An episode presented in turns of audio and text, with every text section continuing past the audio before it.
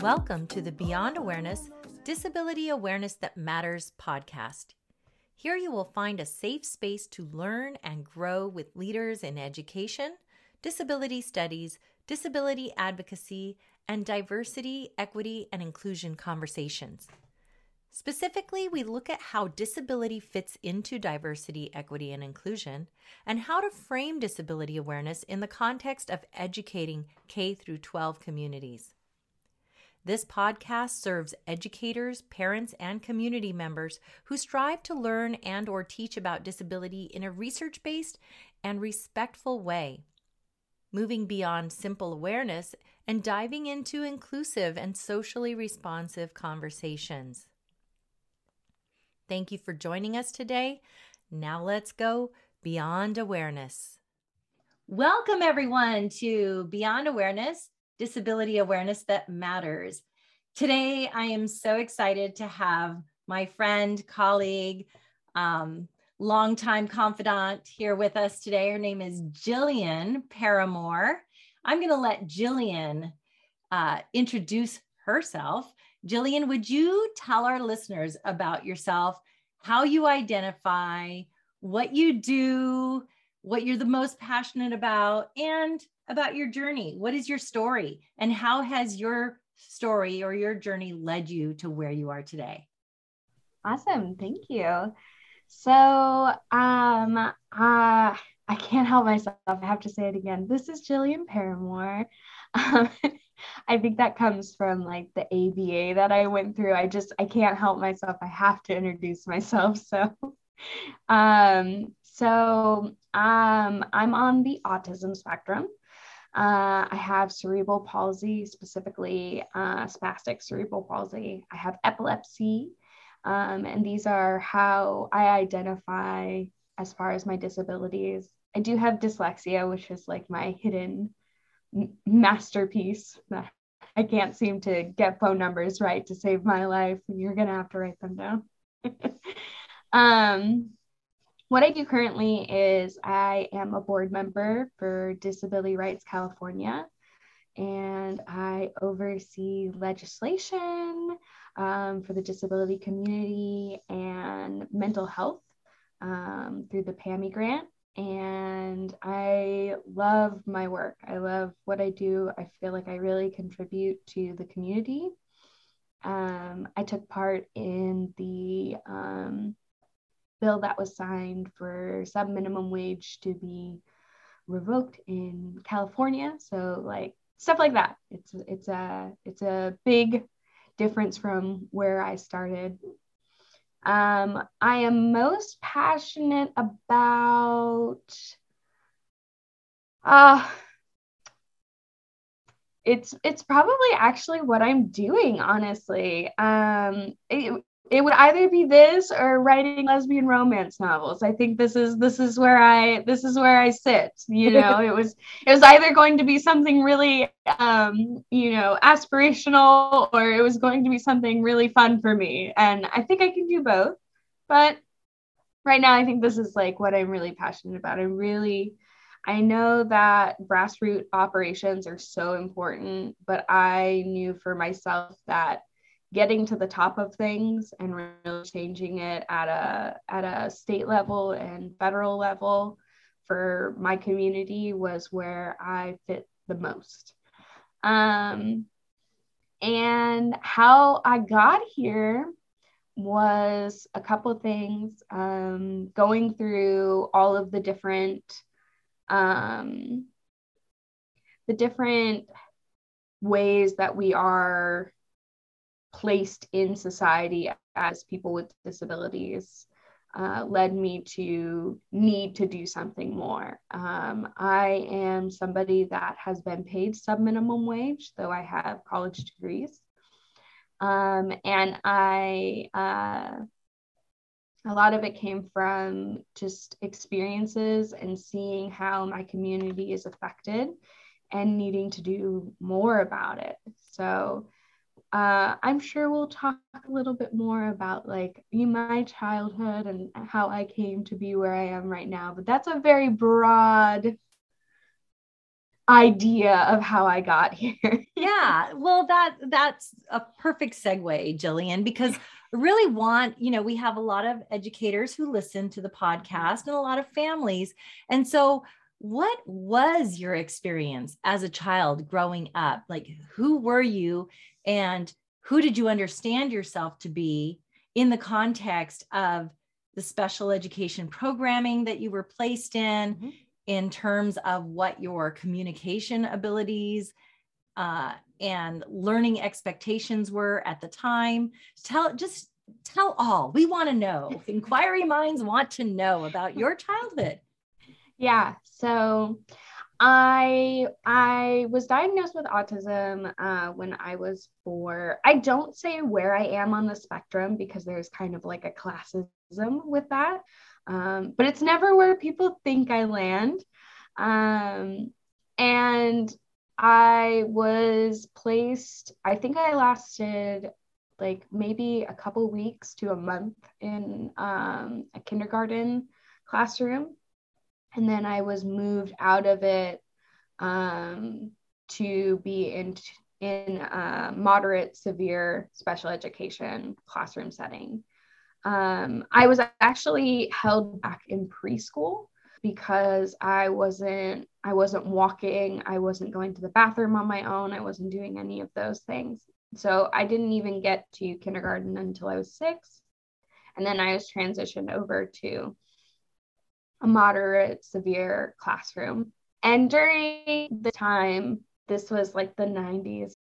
In the 90s, this was when autism was really being kind of finessed as far as like the definition and what we considered uh, to fall under the autism spectrum and what we should do with children who are classified as autistic. And because of that, uh, I was, I think I was, uh, my generation was like the beta test for a lot of different types of therapies um, for my community. The biggest thing that I noticed was I didn't speak until the age of 10. And that was a huge concern for everyone. And though I would love to give a very romance story that, you know, a, a teacher swept me under her arms and told me I was the best thing that ever happened and she is going to change my life forever. And that's how I learned to speak. I think though that kind of did happen, I think the biggest thing that people should take from my story is that I didn't speak until the age of 10 for a plethora of reasons. It wasn't just being on the autism spectrum, it wasn't just because cerebral palsy made um, it hard for my muscles to control sound coming out of me it was also because there was a lot of domestic violence in my home. And so that is a very common thing in the disability community. And it was scary to step out of line in my home and outside of my home when we look at the caregivers that I was placed with, um, as far as my aides. A lot of them didn't have a connection or knowledge of what my disabilities were. So it was a lot of disciplining, just a shadow that disciplined me constantly. And it just, even though there was this pressure to speak and this pressure to do these things, there was also this pressure to um, comply, always comply. And that's very two extremes that just don't correlate and so instead of speaking, I act out with aggressions. Um, I wasn't listened to when I used other tools like speech boards and ASL, which they had taught me. And I was physically manipulated a lot of the times. My body um, as far as you know if i'm told to sit in a chair and i don't do it immediately hands will be on my shoulder and i will be pushed down if i don't put my shoes back on after you know taking them off they are going to be forced back onto my feet the person's going to be a little um, frustrated with me because this is the sixth time I've taken them off that day. And they're going to be a little rough with me and impatient. And I felt, even as a young child, even when I didn't have the words for it, I felt like people around me were kind of over me. They were kind of over the burden of me and um, taking care of me and how they wish they had an easier case, how they had an easier. I was looked at as as a file, oftentimes is what it felt like. As a what? As a file, as like an IEP, as a oh, not, it. not as a not as a person. Mm-hmm. And that was that was very in the forefront of my mind. So, uh, when I was in third grade, I would say, again, time is an illusion in special education. You're there um, all year. You don't get summers off. You're just in like a different program. And oftentimes, especially in smaller communities, you're in the same classroom over summer, just a different teacher. So, and because I also live in sunny San Diego, there's no like seasons. So, I I I'm pretty sure I was in 3rd grade at that point. Um, I'm not a hundred percent uh, because I wasn't included in classes. I was mainstreamed. those are completely different um, different scenarios. Can you can you just unpack that a little bit for those who might not get the distinction between inclusion or actual inclusivity and belonging versus mainstreaming?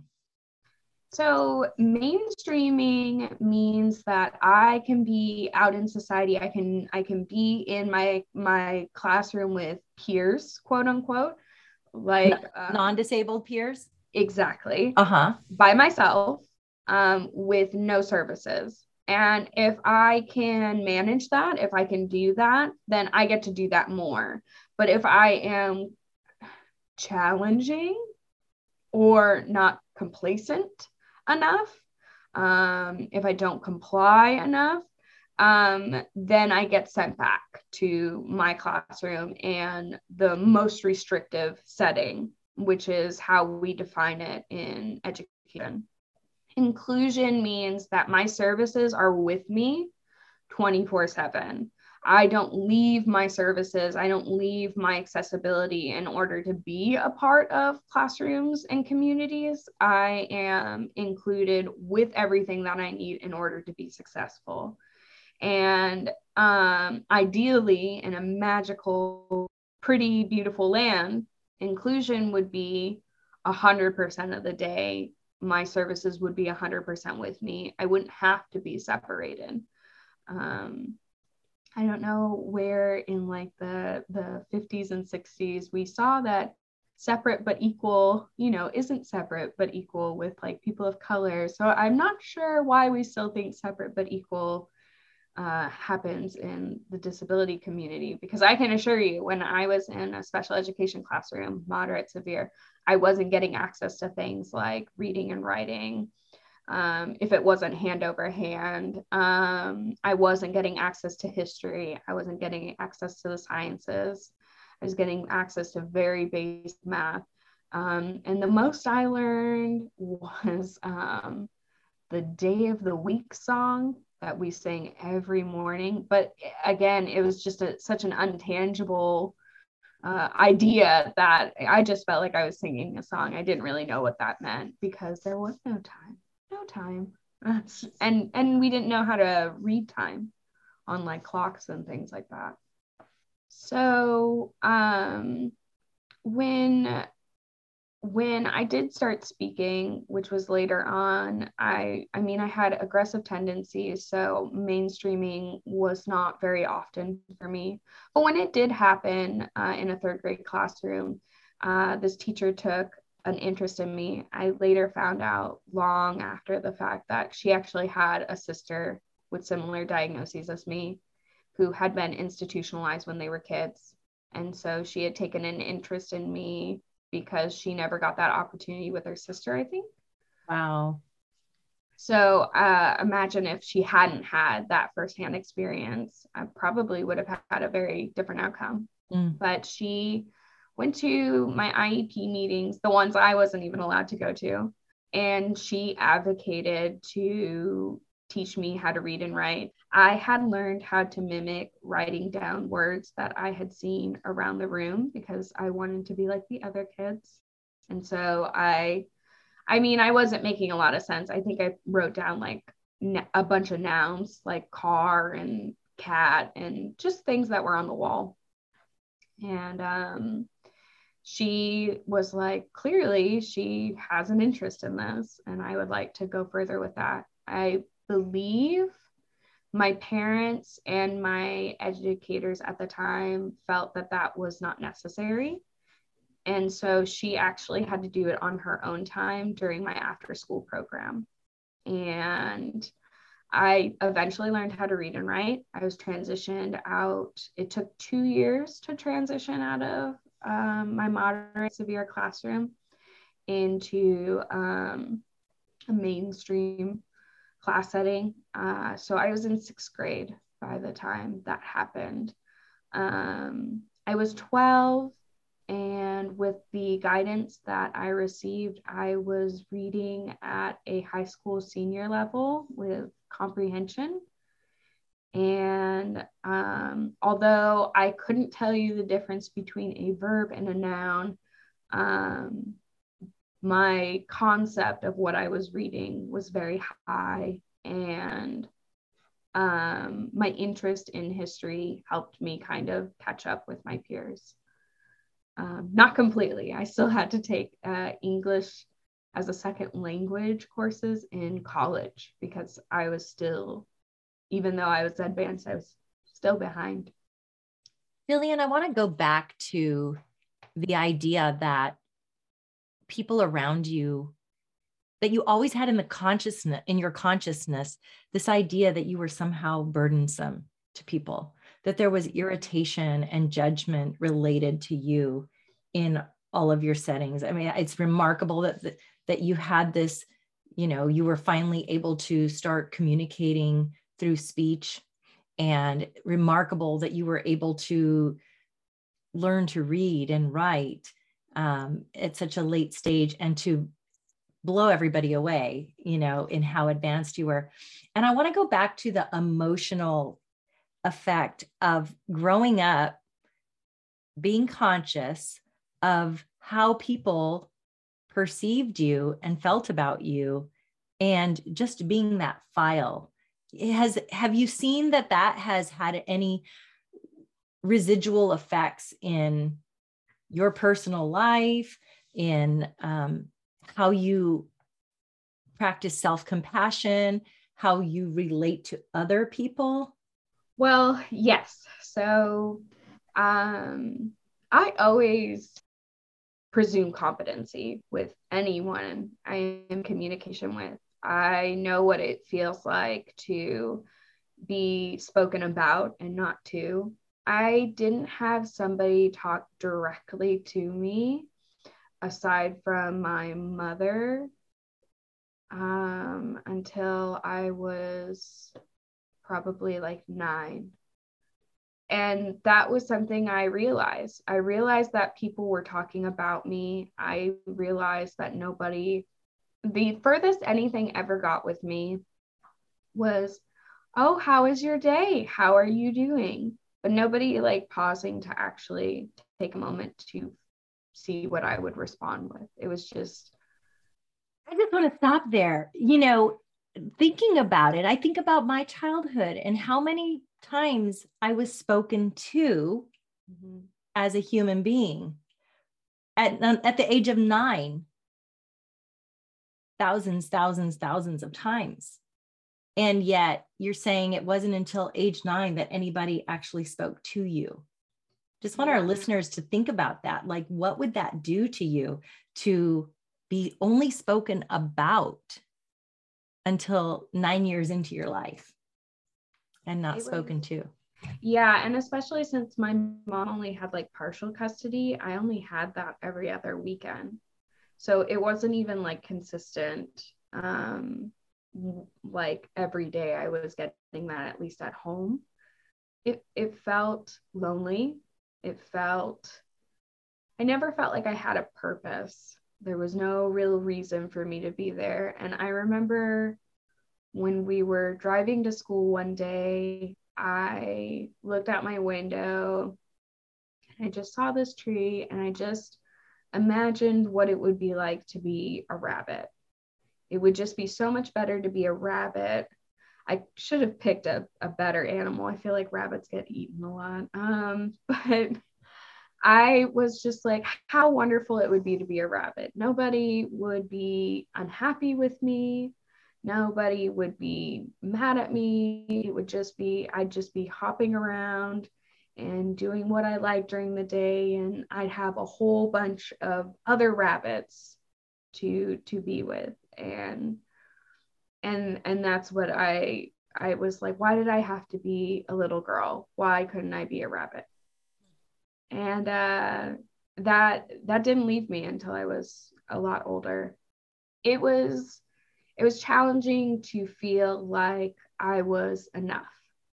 And so I think as an adult, I I always presume competency.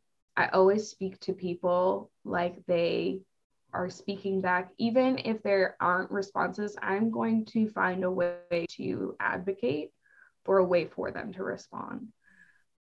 I'm never uncomfortable. I've noticed that people are very uncomfortable with like people with disabilities. And I'm not uncomfortable because not just because of my own experiences, but because that's so unkind. And I think about that all the time. If what I am doing is a kind thing to do to someone, is this a kind thing to do to myself? Is this a kind thing to do with my life? And if it's not, I know that it's not going to be something that I will be proud of later. And so I don't do it. And that's a big part of my philosophy. Yeah. And I just want to add to that that sometimes that unkindness, I like how you brought in that kindness piece. Sometimes our intention is not to be unkind, but our unkindness is rooted in a fear or mm-hmm. judgment of you know based in an unknown and you've been, you've been really conscious of that in your own life you know based on your own experience but also saying okay what don't i know what am i afraid of and if i just presume competence maybe i'll learn about this person maybe mm-hmm. i'll find a way a creative supports way a creative mindset to support that person in being able to communicate what i know what I presume they have competence in, they just don't have a way to express it reliably at this point, right? I love that. So, what would you say to we have educators and families listening to to educators who have students in their classrooms or on their campuses or families with children who don't have access to reliable ways of communicating? the idea and the pressure of spoken language is a little outdated, especially with the technologies that we have. There should honestly, I will be a little bit more direct with this. There should be no reason that there is no reliable speech access of any communication kind. access. Yeah, exactly. There really shouldn't be. It's as simple as downloading an app on a tablet and putting a cushioned um, case around it.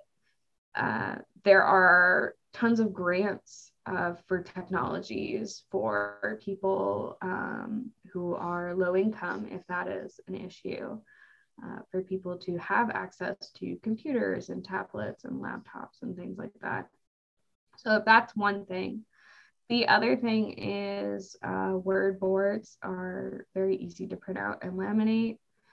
And ASL is something that honestly I feel like everyone should kind of know at this point.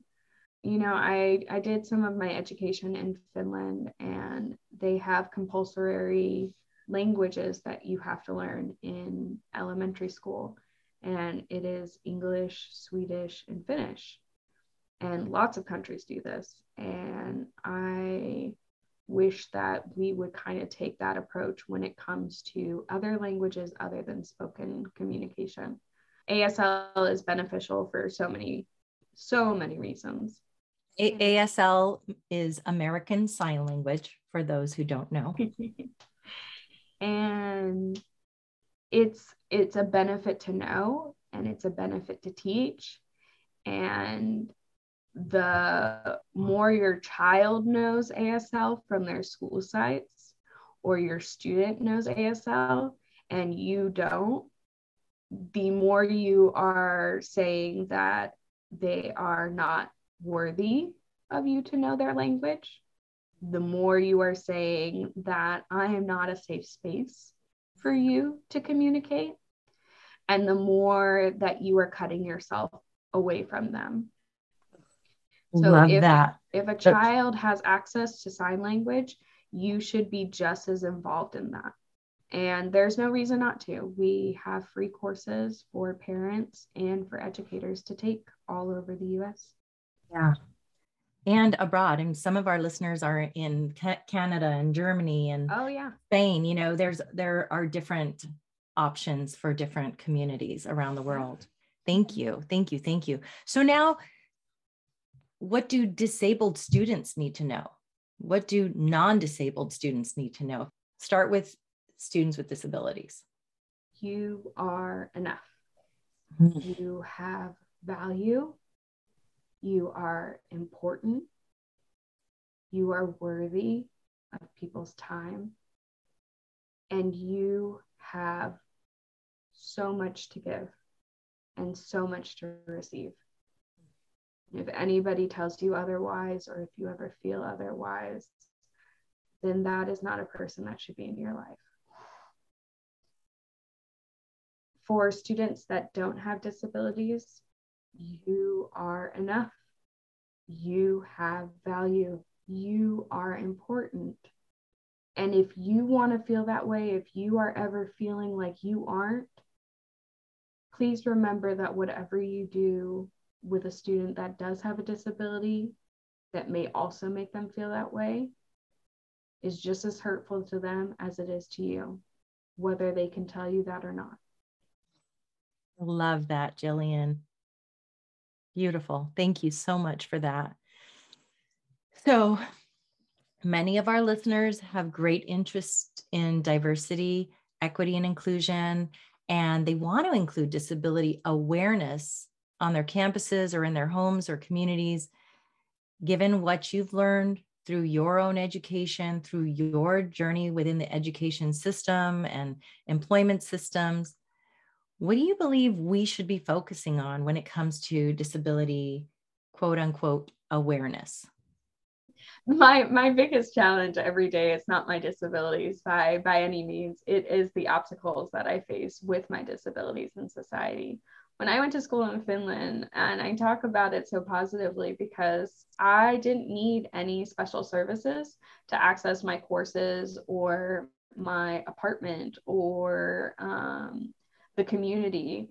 Everything was set up so that I had complete accessibility. And then I come back here and I need a professional letter from a separate entity that is printed out that I need to bring to all my professors to explain to them why I am worthy of taking this class and they should be accepting of the fact that I need stuff to be successful because their class isn't built with me in mind.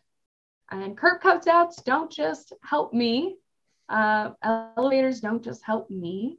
They help those who are elderly, those who are pregnant, those who have children and strollers and grocery carts. And these things aren't just society is such um, especially in the us we have such a individualist view of what is right in our communities um, if it doesn't benefit me i don't i don't really care and we have this and we're told from the very beginning of life that You know, you have to work hard, you have to be independent, you have to do things for yourself.